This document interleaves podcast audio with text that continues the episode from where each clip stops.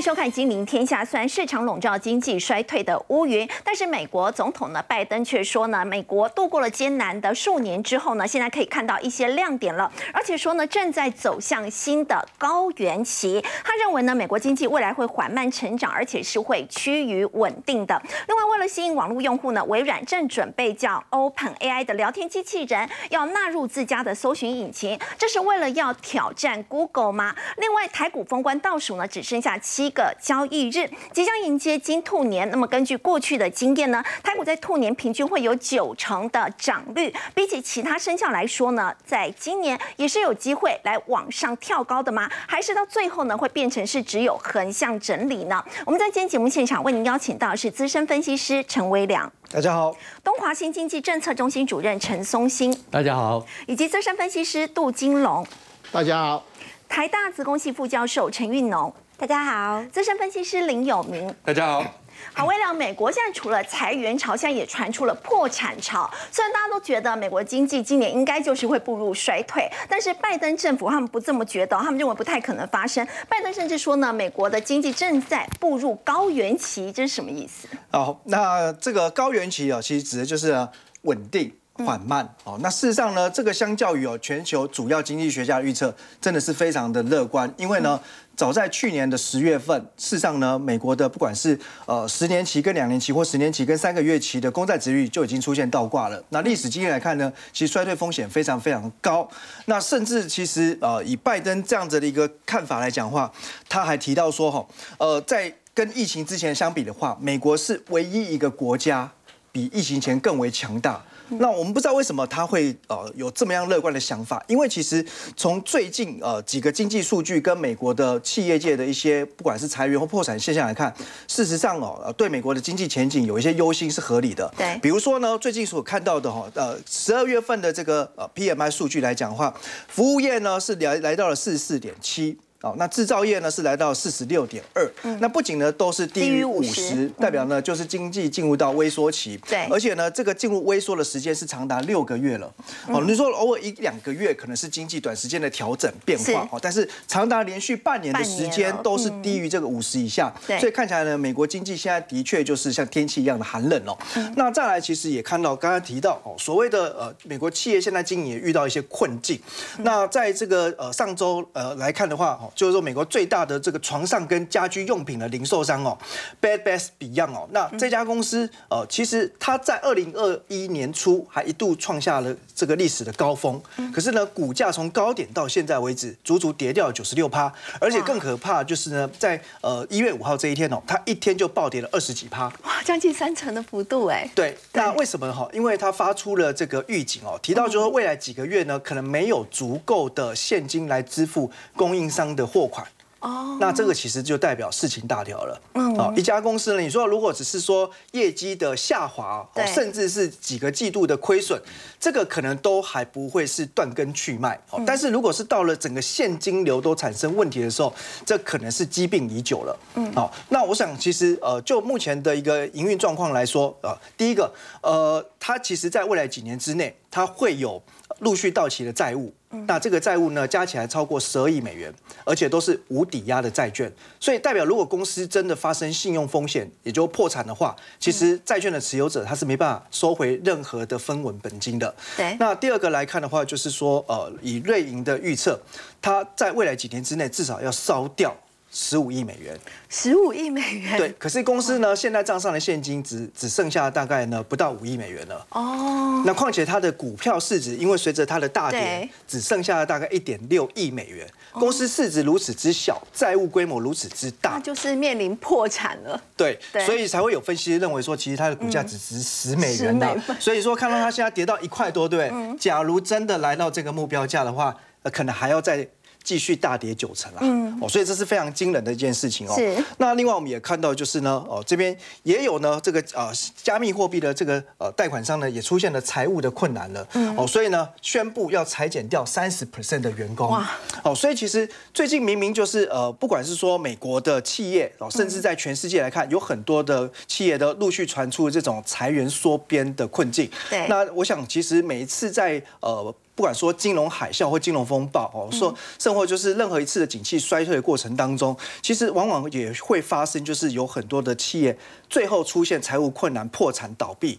哦，所以我想这个现象也就是呃去回应说，哎，拜登。对现在景气的一个看法，他也许呢不只是看到这些数据，而是呢他有可能在中长期上面的一些策略规划。对他为什么对美国的经济还可以这么有信心呢？明明现在看的都是负面消息比较多。对，那因为呢，其实呃现在在美国最重要一个战略规划就是持续跟中国对抗嘛。是。那当然也包含很多的美国企业也因此呢呃逐步在考虑就是把生产基地加快撤离中国。对。那要往哪里移出呢？好，我想其中一个选项或许就是墨西哥。哦。第一个来看的话，因为美墨本来就是呢邻近的国家，邻居，对，就是邻居啦。那墨西哥就像美国的后院一样哦，所以其实这个地理位置上是呃非常的有优势的。那第二个来讲话呢，从墨西哥出口到美国来讲，它是享有了零关税的优惠。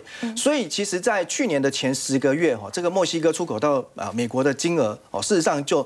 比前一个年度同期成长了两成，所以看起来就是呢，不论是说在墨西哥的投资哦，或者说在墨西哥的生产这个部分来说的话，也的确显得越来越重要。那因为拜登已经宣布，好在呃这个下个礼拜九号呢，他会到墨西哥参加呢北美的领袖峰会哦，那到时候就会跟加拿大还有墨西哥领导人见面。那甚至他也提到，就是说呃未来可能会来进一步解决哦所谓的一个墨西哥移民的问题。对，因为其实在美国的经济。上相当程度依赖呃墨西哥的移民哦，这些移工哦，只是说过去有太多的非法移民，所以这个问题可能接下来都会一并来做一个评估哦。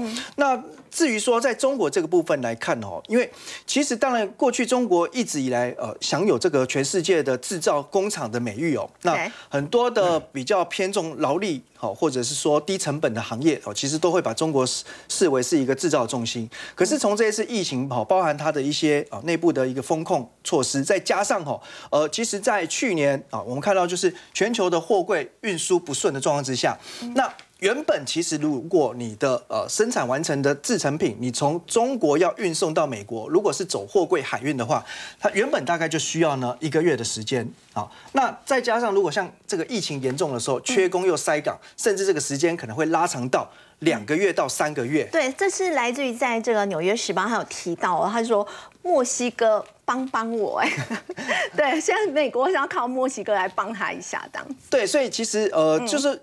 在去年这种塞港的一个经验之后，大家发现很多传统的营运模式必须要调整哦。那否则，如果将来任何时候中国的码头又出现了问题，或塞港或缺工的话，那这个东西运输如果没办法准时抵达的话，那就会造成供不应求，进一步引发通膨的危机。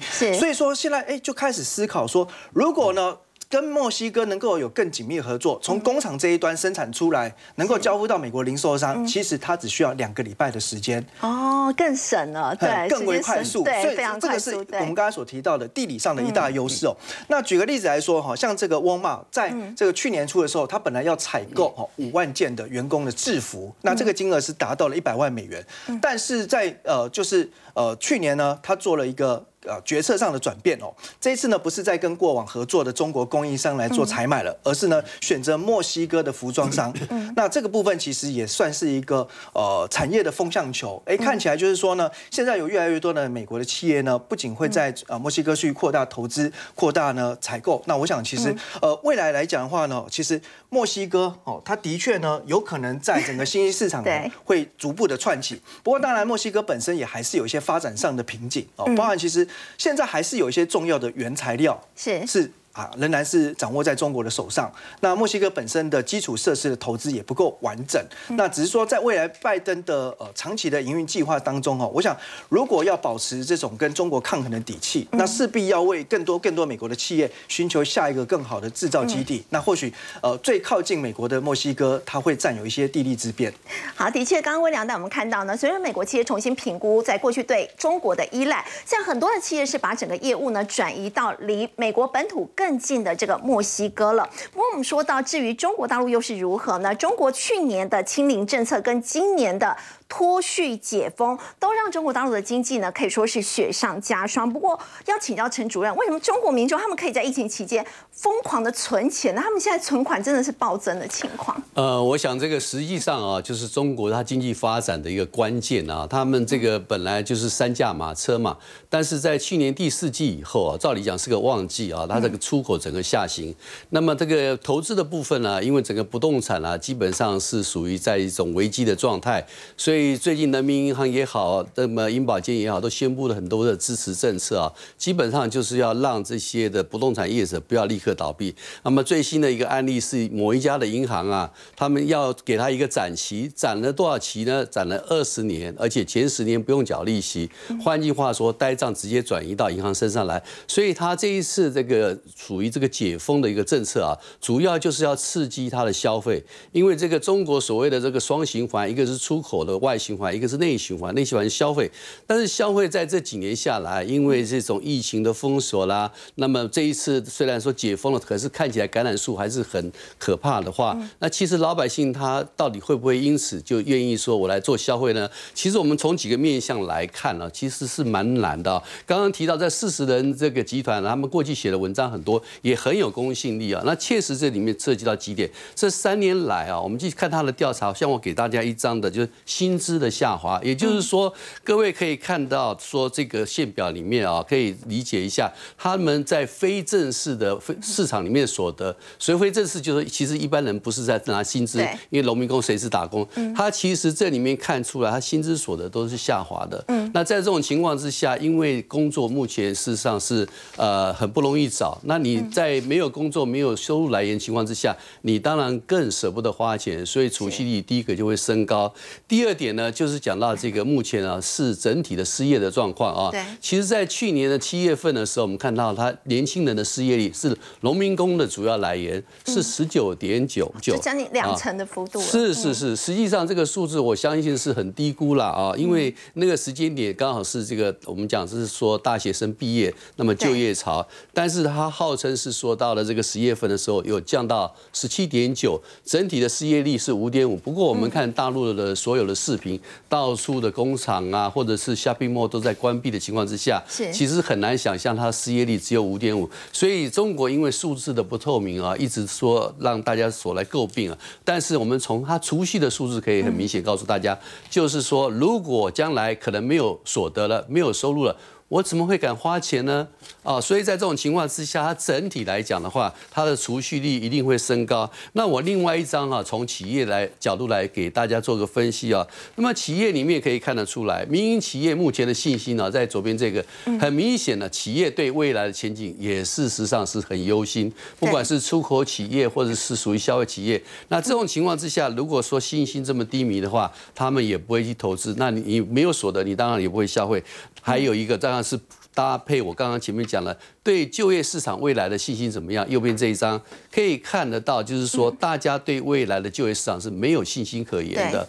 那如果你没有刚刚讲没有所得的情况之下，就很难消费。所以我再看了一下中国有一个特色，就是下一张哈，中国的贫富差距其实蛮大的，因为它的基尼指数啊，我们在联合国的建议是四十啊，它的基尼指数是四十六点八，已经超过这个警告，超过蛮多。而且实际上就是说，当你超过很多的时候，贫富不均，因为因为它实际上高所得的人还是很多啊，对。可是可能讲中产阶级已经在消失了，所以这一次的这个白纸革命里面，不是只有学生，而且还包括这中产阶级，也就是代表是说老百姓目前呢，他这个这种贫穷的这种感觉到的这种压力特别的大，那将会造成一些治安上面的是是是，那因为这个呃中国的这种社会福利政策比较差。啊，简单的来讲啊，像我知道目前地方政府要社保金呐、健保金类似的啊，目前打到你的账户上的话，大概说大大的减少。也就是说，你一个月有多少钱就可以看医生的啊？假设是说你有四百块人民币，现在可能只给到一百块，一百块在中国看医生一下就没有了。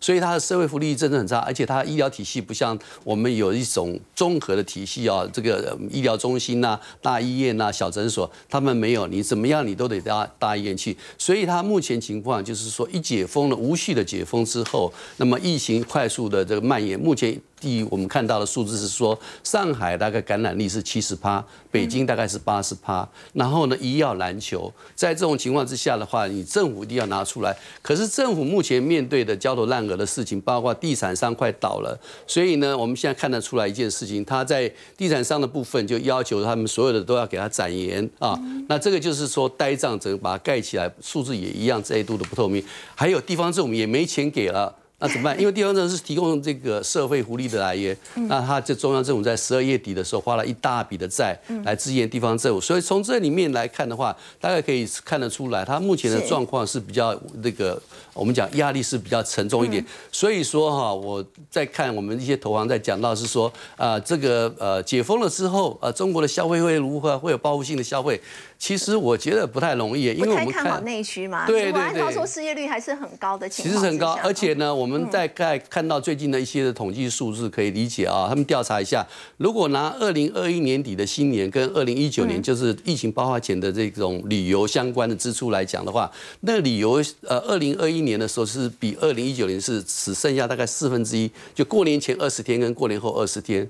所以实际上，其实过年这个期间里面的旅游还是下来。那这个里面已经好几个调查报告出来，可以看得出来是说旅游的部分其实很难。那国内的是这样子之外。我们看到国际的航空公司本来不是说，哎呀，中国旅客要来吗？结果现在各国说，中国旅客来，我们要加强这个呃边境的检测。大概有十五个国家这么做，包括 WHO 世界卫生组织也说到。所以今天中国发布声明来反击世界卫生组织啊。但是这个表示一件事情，世界各国对中国的观光客本身还是很保守，然后中国的旅客本身也很保守，因为那里面看，有的人说至少要一年以后才会出国旅游，嗯，比例还很高。那另另外，当然还有一些呢，就是说它国内的部分的一个要素。所以总的来看的话，它这个旅游跟消费的支出，可能跟这个目前市场所预期的大概会有点差距。那如果这一波疫情，我们看它感染数这个样子增加的话，应该在农历年之后大概三个礼拜之内的第二波会上来。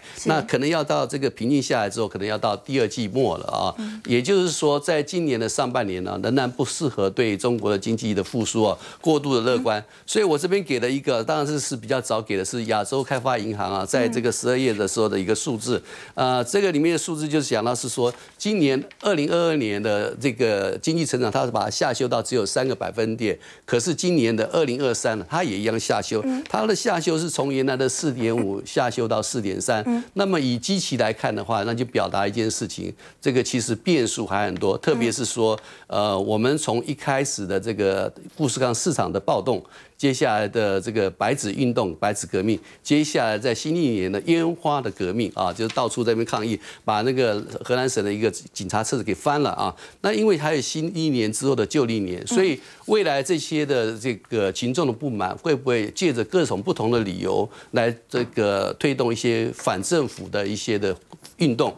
我觉得可能不容易完全排除。其实中国城市的一些 GDP 的目标也陆续都有出来，其实看的也都是比较保守的。是，而且但是地方政府啊，虽然拿出来比较保守，其实地方政府的这个 KPI，嗯，地方官员升官是看他的这个 GDP 的增长。当他们都很保守的时候，就表示是真的很困难。那我们其实已经看到，大概目前中国三十几个大城市啊，在这个二零二一年到二零二二年来看的话。所有的大城市全部的这个收支啊都是负数，而且是比多了。即使是最好的上海，在二一年的时候也已经是负数了。那在二二年的时候，数字还没有出来，但我跟估计也是负的。因此呢，地方政府啊，它会趋向保守是蛮正常的。这个也就是说，当时在喊要解封的时候，地方政府是率头了很多的地方政府比较了解一下辛苦的，他们就很快就把它全面的解封。那是我们这样看起来的话，中国的经济。可能讲，在二零二三年的上半年，可能还是存在的相当多的变数，不太适合乐观。我们还是这个比照国际航空业者，我们到下半年再来看待中国的经济，会比较务实一点。好，如果说在中国大陆的经济呢，二零二三年的上半年还是会比较辛苦，是不是也会反映在股市上呢？还是说股市会呈现不一样的这个景象哦，会比较有机会呢？中国大陆原本三月呃三月是要召开两会哦，要请教有明哥。原本大家会觉得好像是在两会之后才会解封，但是现在哦其实是已经提前就是解封了。为什么会在年前的时候就先来放任疫情不管这样的感觉？呃，第一个我觉得有很大的理由的话，就是因为如果你到两会的时候再在做解封的话会失控，因为那个时候数字报出来会很难看。那因为疫情它通常都是先报了之后会有一个高峰，然后之后就慢慢缓降。那他希望在两会开会的时间点是缓降的，甚至是已经降到相对低了。那这样子有利于整个政政治的氛围跟国家的一个气氛。那我们先来看一下哈，因为呃德国的股神科斯特尼有讲过，他说大经济是一个主人，但是呢股市是一只狗。好，它两个大方向是一致，但不会亦步亦趋。所以现在的股市其实有一点在提前反映经济的很多好大家预期的现象。我们先来看，就经济的角度来讲的话，中华经济研究院他认为第一季的中国啊，这个 GDP 应该是要掉一点五趴。然后汇率这个地方有特别提到，跟 SARS 相比的话，中国的服务业已经从百分之四十二增加到百分之五十四，所以这一次的疫情一定会重创。所以媒体这边有特别提到疫情的高峰，他认为说，如果一月七号开开始春运有为期四十天，那第一个高峰应该会落在一月十三号，也就是这个农历过年前。第二个高峰会落在三月三号，然后之后在两会的时候会掉下来。但是我们看到这一张资料的时候，我们会发现跟台湾经验不 match。不符合，而且也不 make sense。为什么呢？各位可以去看一下台湾的经验。当时在二零二一年的时候，它第一高峰是出现在五月二十二到五月二十六，也就是所谓的第二十一周的时间。当时盯到高峰了之后，后面经过了一个下来的第二高峰是没有比第一高峰高。那你看这个地方是第二高峰比第一高峰高，对不对？好，第二个这个的部分叫做长尾效应。所谓长尾效应的意思就是第一波高峰完了之后，该打疫苗的打疫苗，然后不会确诊的开始休息。对不对？所以这个地方它应该拖很长的时间，才会因为你的松懈再起第二波。嗯，那这中间隔了十九到二十周，所以这个图也不对，因为你这个地方一月十三跟三月三号隔太短。所以原则上的话，我们再来算一个，如果以台湾的本土案例，在去年度最高峰的时候是九万。那九万的话，中国的人口是台湾的六十几倍，所以如果算起来的话，中国人口的确诊高峰应该是要落在六百万附近。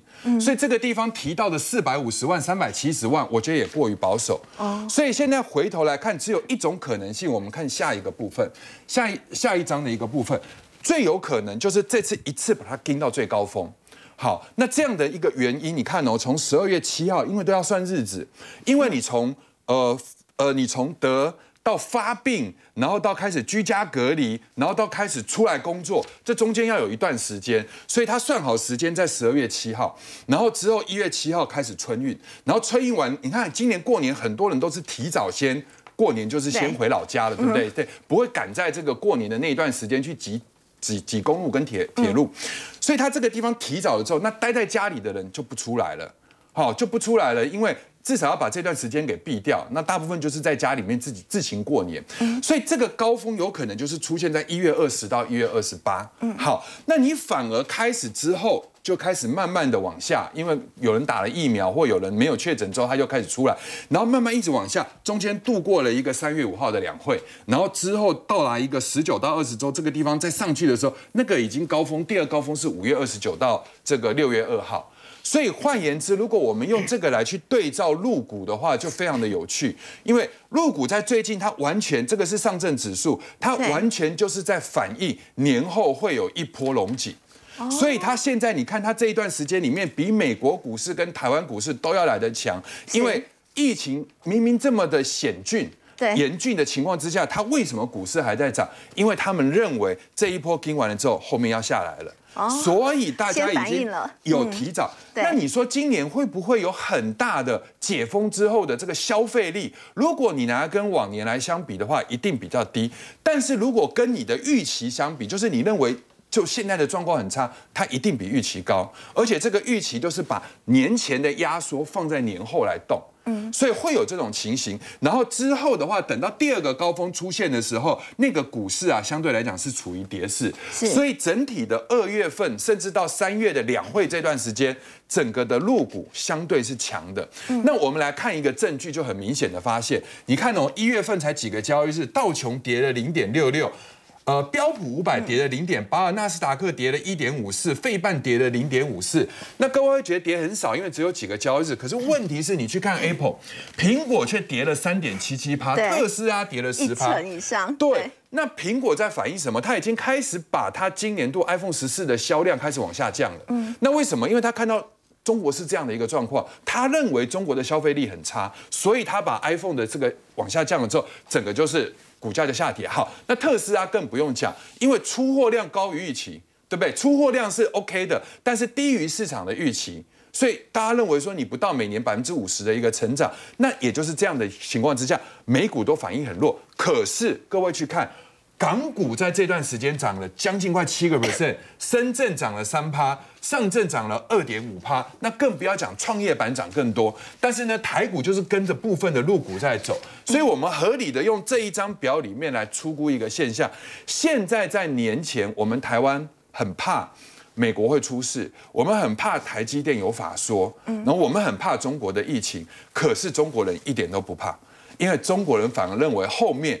就算我们大家的共识是第二季状况会不好，大家都要跌，那只是差在要不要去破底的问题。但是对于过完年之后的那一段行情，大家是有期待。第二个证据，除了股市以外的证据，就是这个东西。各位可以去看铜，伦敦的铜期啊，因为铜它是在反映经济龙窟里面很重要的领先指标。也是一个橱窗，你去看铜在最近这两个月的时间里面，一直维持在一个横向的整理。它在告诉你一件什么事？没有大家虽然没有很好，但是没有大家想的这么差，没有想的那么坏。对，那各位再去看这两个月的铁矿砂，就更离谱。铁矿砂是一路往上走。那铁矿砂代表什么呢？铁矿砂代表钢铁的领先指标。对，如果你铁矿砂在涨的话，你下一期的钢铁的一个用料的成本提高的话，你报价就要跟着涨。所以宝钢是不是在第一季的时候，他已经宣布说他要调涨？是，搞不好年后还会再继续调。那这件事情就告诉你什么？钢铁就是在反映汽车跟建筑。所以回头你去看今天一月六号的整体的入股。我们再来看涨幅，因为入股今天涨停板一堆。对。那这里面这个叫代表光伏，光伏就太阳能。第二个的话，爱比生代表 LED 电视。第三个传媒代表影剧业可以出去拍戏了。然后第四的话，这个茂化石华代表石化业。我们光讲这个东西，全部跟十一住行娱乐有关。嗯。然后甚至各位可以去看一下，这边还有房地产，房地产也涨停。哦，对，所以这件事情我们最后得到一个很简单的结论：现在的万般压抑，大概年后会有一段不错的龙井，然后到了两会之后的话才会下来。第二季大家都看不好，只是多不好的一个问题，这就是我们目前的看法。好，刚刚有明哥带我们看到呢，虽然现在很多人对这个中国大陆呢，在上半年的经济是存在很大的一个疑虑的，不过在股市的一个部分呢，现在却已经是利空不跌了。很多的这个股票，包括像大家看的很悲观的地产股呢，甚至都可以出现涨停板这样的一个情况了。好，不过我们再来关注的是，在这一波的疫情，疫情呢，其实也加速了整个 AI 产业的发展呢。像是超维的董事长苏姿峰，他在这一次的这个 CES 展演说的时候，他就提到 AI 功能会散布到各个领域，而且会助攻高效能运算的部分，要请教这个副教授了。在最近最夯的就是聊天机器人，那么传出开发商呢，它整个估值都翻倍，而且也带动很多的各类的应用。对，OpenAI 它其实是一个非营利组织，然后他们是希望能够拓展 AI 这个领域的发展。那在前期，其实微软就投资这这一家非营利组织。那他们之之前呢，开发了一个叫做 GPT 的机器人。那一开始叫 GPT，对。那 GPT 它其实是一个生成文字的模型。那它的做法其实很简单，帮大家科普一下。它把网络上大量人类可以看得懂的语言呐，不管是什么语言的文章，全部抓下来，那包含城市语言也抓下来，然后呢，让这个机器去学说，哎，看到什么字后面应该怎么接？比如说你看到今天，你可能就会接早上，或是接下午，对，就是让它练习接龙。是，所以就只是用这种简单的方式让它训练，在非常大量的资料下面，这个模型就很会接你接你的话，你就。讲一点点，他就开始帮你接下去。后面，对对对对对，所以他就有这样子很好的能力。那在去年年底的时候呢，他们就把这个 GPT 的模型做了下一个版本的修改，就是让它变得比较容易互动，所以就叫做 Chat GPT。那它的修改的地方是，你可以你问他问题后，你会预期他会给你一个回答嘛？那他就先让人去写说。如果是一个很好的机器人，你希望他会怎么样回答？然后你就写了一些标准答案给他。对，但是现在他可能接下去的接的没有那么好，那他就再度在你给他的这些资料上面学，他就知道，哎，人是觉得怎样的回答比较好，所以他就学到了人会去一直不断的学习。对，因为有很多人给他资料说，哎，这是我觉得比较好的答案，所以他经过这些学习后，他就可以写出让你觉得。他感感觉写的很好的一些文章，所以你可以看到一些例子，比如说，呃，如何修理马桶啊？说如果要修理马桶的话呢，你可以依照以下几个步骤：一什么什么，二什么什么，就是会把它条列式。那其实如果是一个老师，你会觉得这样条列式的结构其实还蛮清楚的。所以基本上他已经学到了人是怎么样会觉得一个回应是不错的，而且他还可以互动，你还可以跟他说，哎，那。什么什么工具要去哪里买？那他可以告诉你。对，所以当它开放之后，嗯，网络上就一片，大家发现它的效果比预期的好太多。它可以精通很多的学科，什么都可以聊，因为它已经把网络上所有的文字啊、内容全部都抓下来。虽然它还是有一些限制，像是比如说，它不一定。确定它里面的资讯一定是正确的，因为网络上有很多资讯不一定正确嘛。就像我们要搜寻资讯，我们还要去确认里面的内容到底是不是对的。那它全部把它放进去，所以它不一定会产生对的内容，只是它会感觉是非常流畅的，然后也会觉得好像有一回事。那它开放给大家使用之后，每一个人呢，你你在用的时候，你就可以。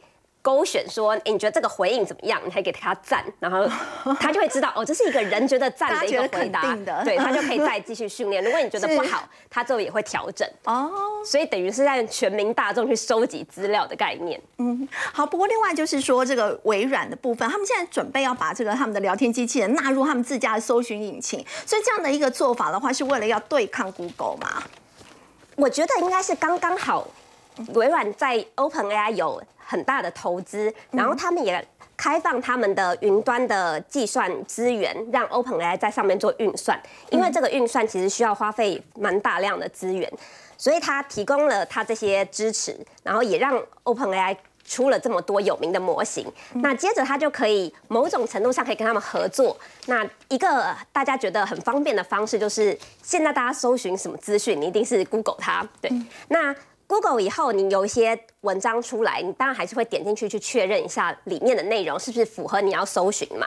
那如果是有一个平台是你可以直接问他，他就像是一个帮你整理好的助理一样，然后他已经看过那么多文章，然后再回答给你一个答案，你会觉得这样子的互动感觉更方便。对。但当然，里面刚刚有说到里面资讯不一定对，所以要怎么去整合让。每一个人还是容易从他的回答，然后去点选对应的这个文章，可能是一个比较适合的方式。不过我觉得现在，因为它出来之后效果很好，有很多工具都已经把它整合进去。那 Google 我当然也很担心，因为这种找资讯的互动，其实原本就是 Google 它最主要搜寻引擎的功能。那如果微软把这个功能也整合进他们的搜寻引擎，基本上的确还是的确会有很多人真的就流到。就是病上面去了，而且他测出来其实平均的智商也不差哎。对 其实八十三，其实八三也不算是很高了。如果你是以一个 AI AI 来看的话，你会觉得哎，好像没有到那么聪明，因为里面刚刚有说到有些资讯其实是有可能会有误的。之前有个例子，我觉得很好玩，有人就问他说：“你可不可以写一个五言绝句？”然后他就写成七言绝句，然后他说。你确定你知道什么是五言绝句吗？他说五言绝句的定义就是，哎，每一句要五个字。他说，那你刚刚的这个不是怪怪的吗？他说，哦，不好意思，我错了，然后重新再写一个五言绝句给你听。所以他其实是会有一些错误的。那我觉得他有一定程度的效果，是因为他读了那么多书嘛，所以在知识上还是比没有那么没有读那么多书的，比如说国中生啊、小学生来的更好一点。对，所以我觉得他差不多。八十几好像也是蛮合理的啦，这是美国高中生考大学的平均水准。呃，那你知道像台湾就是很容易考大学，所以其实就是这样，就是中等啦，中等。那如果说聊天机器人还有什么其他方面的运用吗？嗯，现在有一个非常有趣的应用，是因为它刚刚把所有的语言，包含城市语言也放进去，所以现在很多人可以拿它来帮忙你写程式，或者是 debug。那当然，它可能无法完全取代写程式的工程师，但是它可以给你一个简单的框架，那你可以再做一些后续的修改。那包含写文章，可能也是像刚刚给你一些大架构，可能里面的一些细节不是那么好。但是你可以根据它大架构再去做微调，所以像一些人文类的一些报告，可能就比较容易。但如果是答案是很明确是对跟错这种，那拿拿它来写可能就不太适合，就比较广泛那种比较适合。好，我们谢谢副教授，我们先休息一下，稍后回来要关注的是在今年的 CES 哦，三星呢，他们最新的这个 Micro LED 的高阶电视竟然不是在主会场，而是呢选在附近的私人展厅来展出，为什么会这么神秘呢？我们先休息一下，稍后来了解。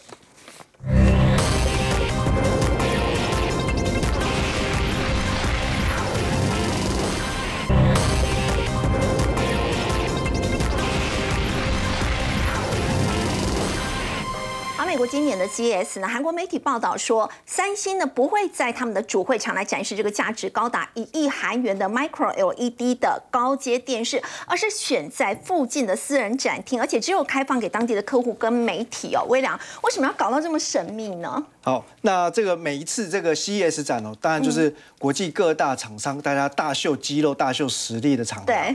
那其实 Micro LED 本来就是视为是下一个世代电视的革命哦。那其实这一次三星哦，它其实挟着它的电视品牌龙头地位，也呢当然哦不落人后，展出了这个 Micro LED。只是呢有别于哦，这次不是选择在 CES 的会场上哦，直接呢这个哦大方的展出。反而有点神秘又低调的，哦他去附近的酒店，那租下了这个展厅之后呢，那只邀请媒体跟客户。那换句话说呢，他好像是在防小人呐。一般就是你有新品的话，都希望越多人看到越好。对，他竟然还要自己去把它藏起来，才能够本来才能够有这种大肆宣传的作用嘛，这是参展主要的目的。可是他这次呢，这个一反常态哦。那其实呃最主要的原因啊，哦，就是因为呢。过往他在参展的时候，好像呢有中国的竞争厂商哦会来现场哦，好像来窃取商业机密。比方说呢，以前展电视，他们可能会来量你这个电视尺寸的厚薄程度。好，然后另外呢，我们知道电视现在越做越先进，那其实呢，呃，当你的呃这种排热功能越来越重要的时候呢，你要怎么样啊去维持你的这个面板的表面温度？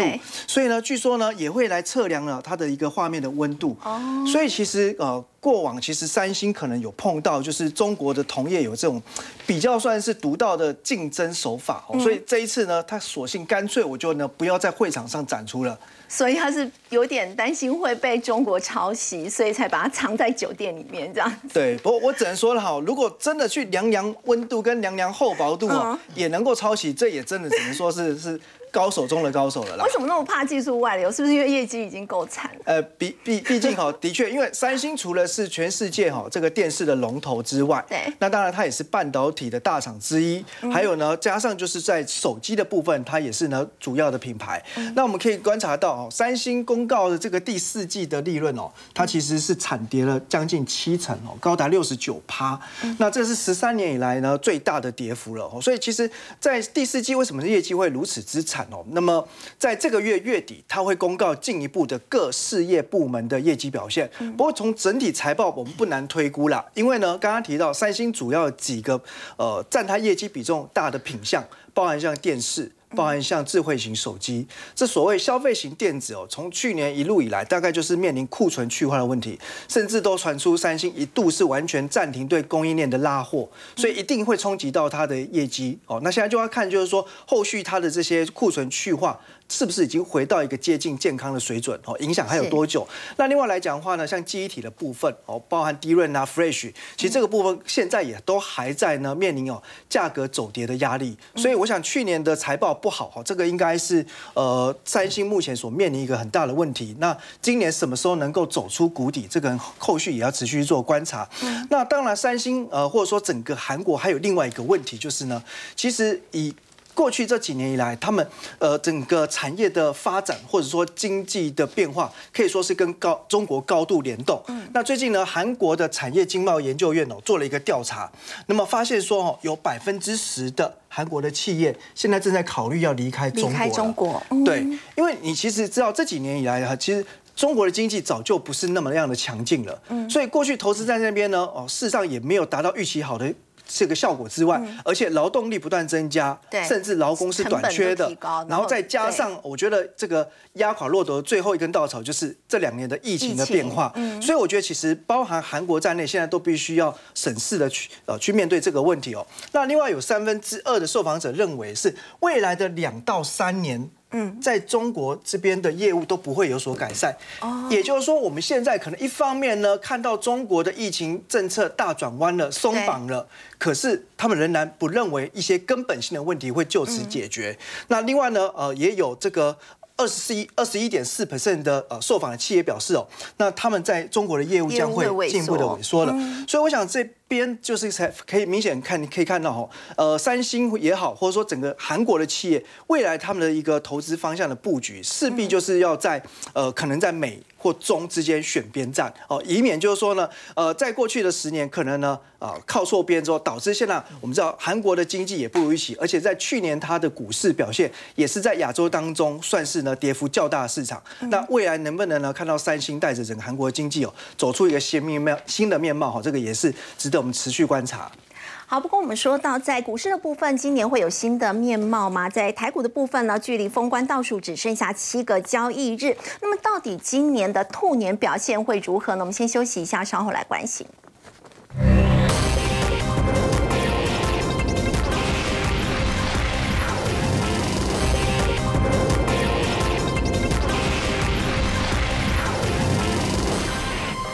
距离台股农历年封关呢，剩下最后七个交易日了。那么即将迎接金兔年，到底表现会如何呢？我们要请教杜老师。按照过去的兔年来看的话，表现都很好吗？呃，按照这六十一年统计资料哈，表现最好就是兔年。好，你看那个总共前面五只兔子平均涨九十二趴。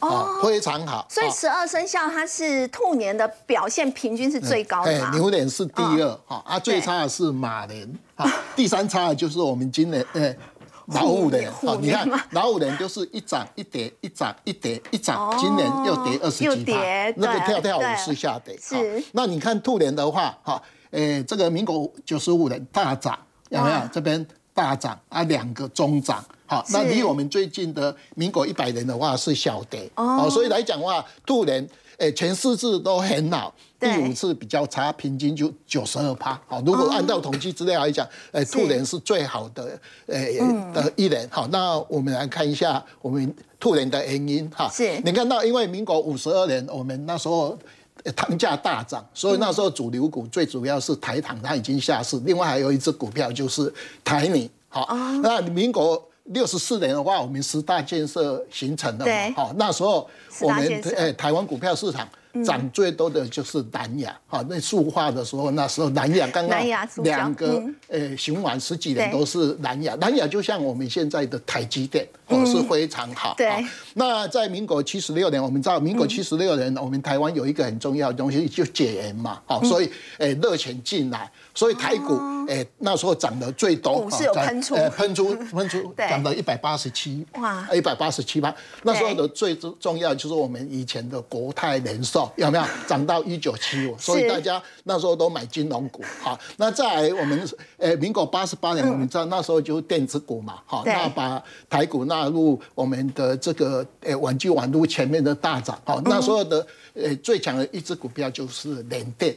好，联电我们哎，我们现在都知道台积电，可是哎，以前是联电。到两百多块。哎，对对对，联电，所以 他那时候有国安基金在。对，所以我们国安基金那时候就进来了 啊，那一个好。另外一百人就是我们前一只兔子有比较不好，因为我们知道有所谓的那个日本的核灾嘛，哈。啊，那时候国安基金也是进场哈，对，国安基金进场啊，当时最好的股票就是那一只我们宏达电啊，那时候我们手机不是涨，可是那一年。年这一只兔子哈，因为整个影响化，哎，缩黑，好，所以你看到我们今年国安基金护盘的话，不是在跌一千点嘛？所以国安基金护盘有时候有失败，是已经就有潜力了，哈，所以整体来讲。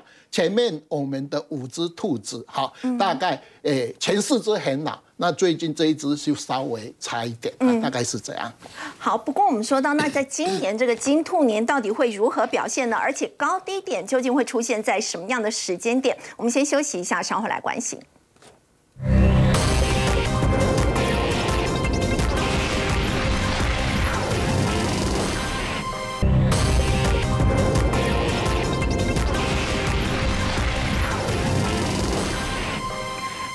的台股到底有没有机会往上跳呢？我们要再请教杜老师，您认为在今年台股的高低点大概会出现在什么时间？嗯，我们先来看上次的五只兔子哈，我们讲说。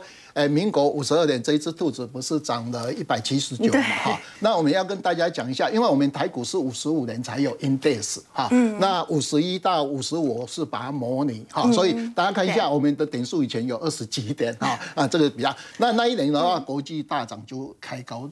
哎，开开低，哎，开高走高嘛，哈，涨到一百九十八八，好，那我们讲，那民国六十四年，我们看到也是开高往右整理，哈，哎，大概涨了四十六趴，算还不错的一个，哈，还不错。那在民国七十七十六七十六，我们知道我们，哎，这个股票市场。诶，大家进来都是民国七十六年，我们那时候突破一千点完以后，台湾的人口，诶，投资人口增加。早期我们大概台湾投资人口就是五十万而已，不像现在有一千两百多万的哦，全民皆兵。那时候还有搭上一波房地产的融景。哎，对对对 对，有有的人都买到民国七十九，像我个人因为呃结婚的关系，所以在民国七十三年买房地产嘛，唯一比较好的哈。那你看七十六年也是一样，有大幅震荡，哈，那大概。涨了一百八十几趴是，哎，是五只兔子里面八十七点，哎，五只兔子里面最好的哦，一百八十七趴的涨幅，哎，表现非常好，对，好。那民国八十八年，我们知道，因为呃 MSCI 我们纳入了嘛，哈，而且外资从民国八十五年进来台股的话，它就开始会做金融股，哈，没有电子股，对不起啊，电子股，所以那时候外资就是。我们现在台湾的主力，好，以前是我们那些所谓的呃那些呃呃以前的兵种的当主力哈，那时候外资就是跟现在一样，就外资卖股票就跌，好，啊外股买股票就涨，所以呃这里面的话，你看到它也是。呃，大概涨了八，其实也有涨了七成左右七成左右也算还不错哈。所以我们看一下兔人这样，那我们看最近的这一个下一个好，哎，这张兔子的话，就是说它是一个横向整理，有没有？哎，它上半年是横向整理哈，可是下半年它是跌。可是我个人认为啦，我们对今年兔年的行情，我们认为我们去年跌了六千多点哈，那跟我们民国七十九年一万点哈，我们去年跌了六千。那今年的这个一只兔子大概在四千点上下整理哈，它往右开高啊，那我你要在我们的今年的四 Q，因为有选总统哈，那我们一般来讲，台湾七次选总统的话，我个人的统计资料哈，它大概平均涨幅会有两成。好，所以很多哎，对对，很多人哦，我们看下一张哈，嗯，很多人那个在预测今年的股市哈，你看投资人啊都是这样，Nike，Nike，哎，Nike 哈，大家因为 EQ 最低嘛哈，因为四 Q 为什么会最高？因为选总统，选总统，大家都认为这个时候会有选举行情。哎，对对对，可是我稍微不一样，是说，因为我认为多头跟空头哈，那空头人的走势哈，就是开高走低拉尾盘，好，所以主持人看一下去年是不是这样？有没有一 Q？对，哎，一 Q 最高。去年的高点就出现在第一季。哎，对，一月五号，我们今天录影的前几天哈。那低点的话是在四 Q 嘛，哈，十月二十五号，哈，啊，一二呃那个一二六二九，哈，那这个一二六二九就是我们三十年前不是一二六八六二八嘛，啊，所以它这边有一个支撑，哈，所以呃去年我们一口气哈跌三季反弹一季嘛，哈，呃这边做反弹，好，那今年的话，我们我个人的一个估计哈，就说呃。在一 Q 是高点啊，三 Q 是一个低点哈，四 Q 选总统会上来，会上来一点，啊但是不会不会是全年最高的，全年最高还是会在第一季嘛。第一季哈，如果说除非呃这个第一季相位比较低嘛哈，那这边再拉高一点。可是按照技术分析来讲，是 A、B、C 它相对就比较低哈，所以大概这边大概万五到万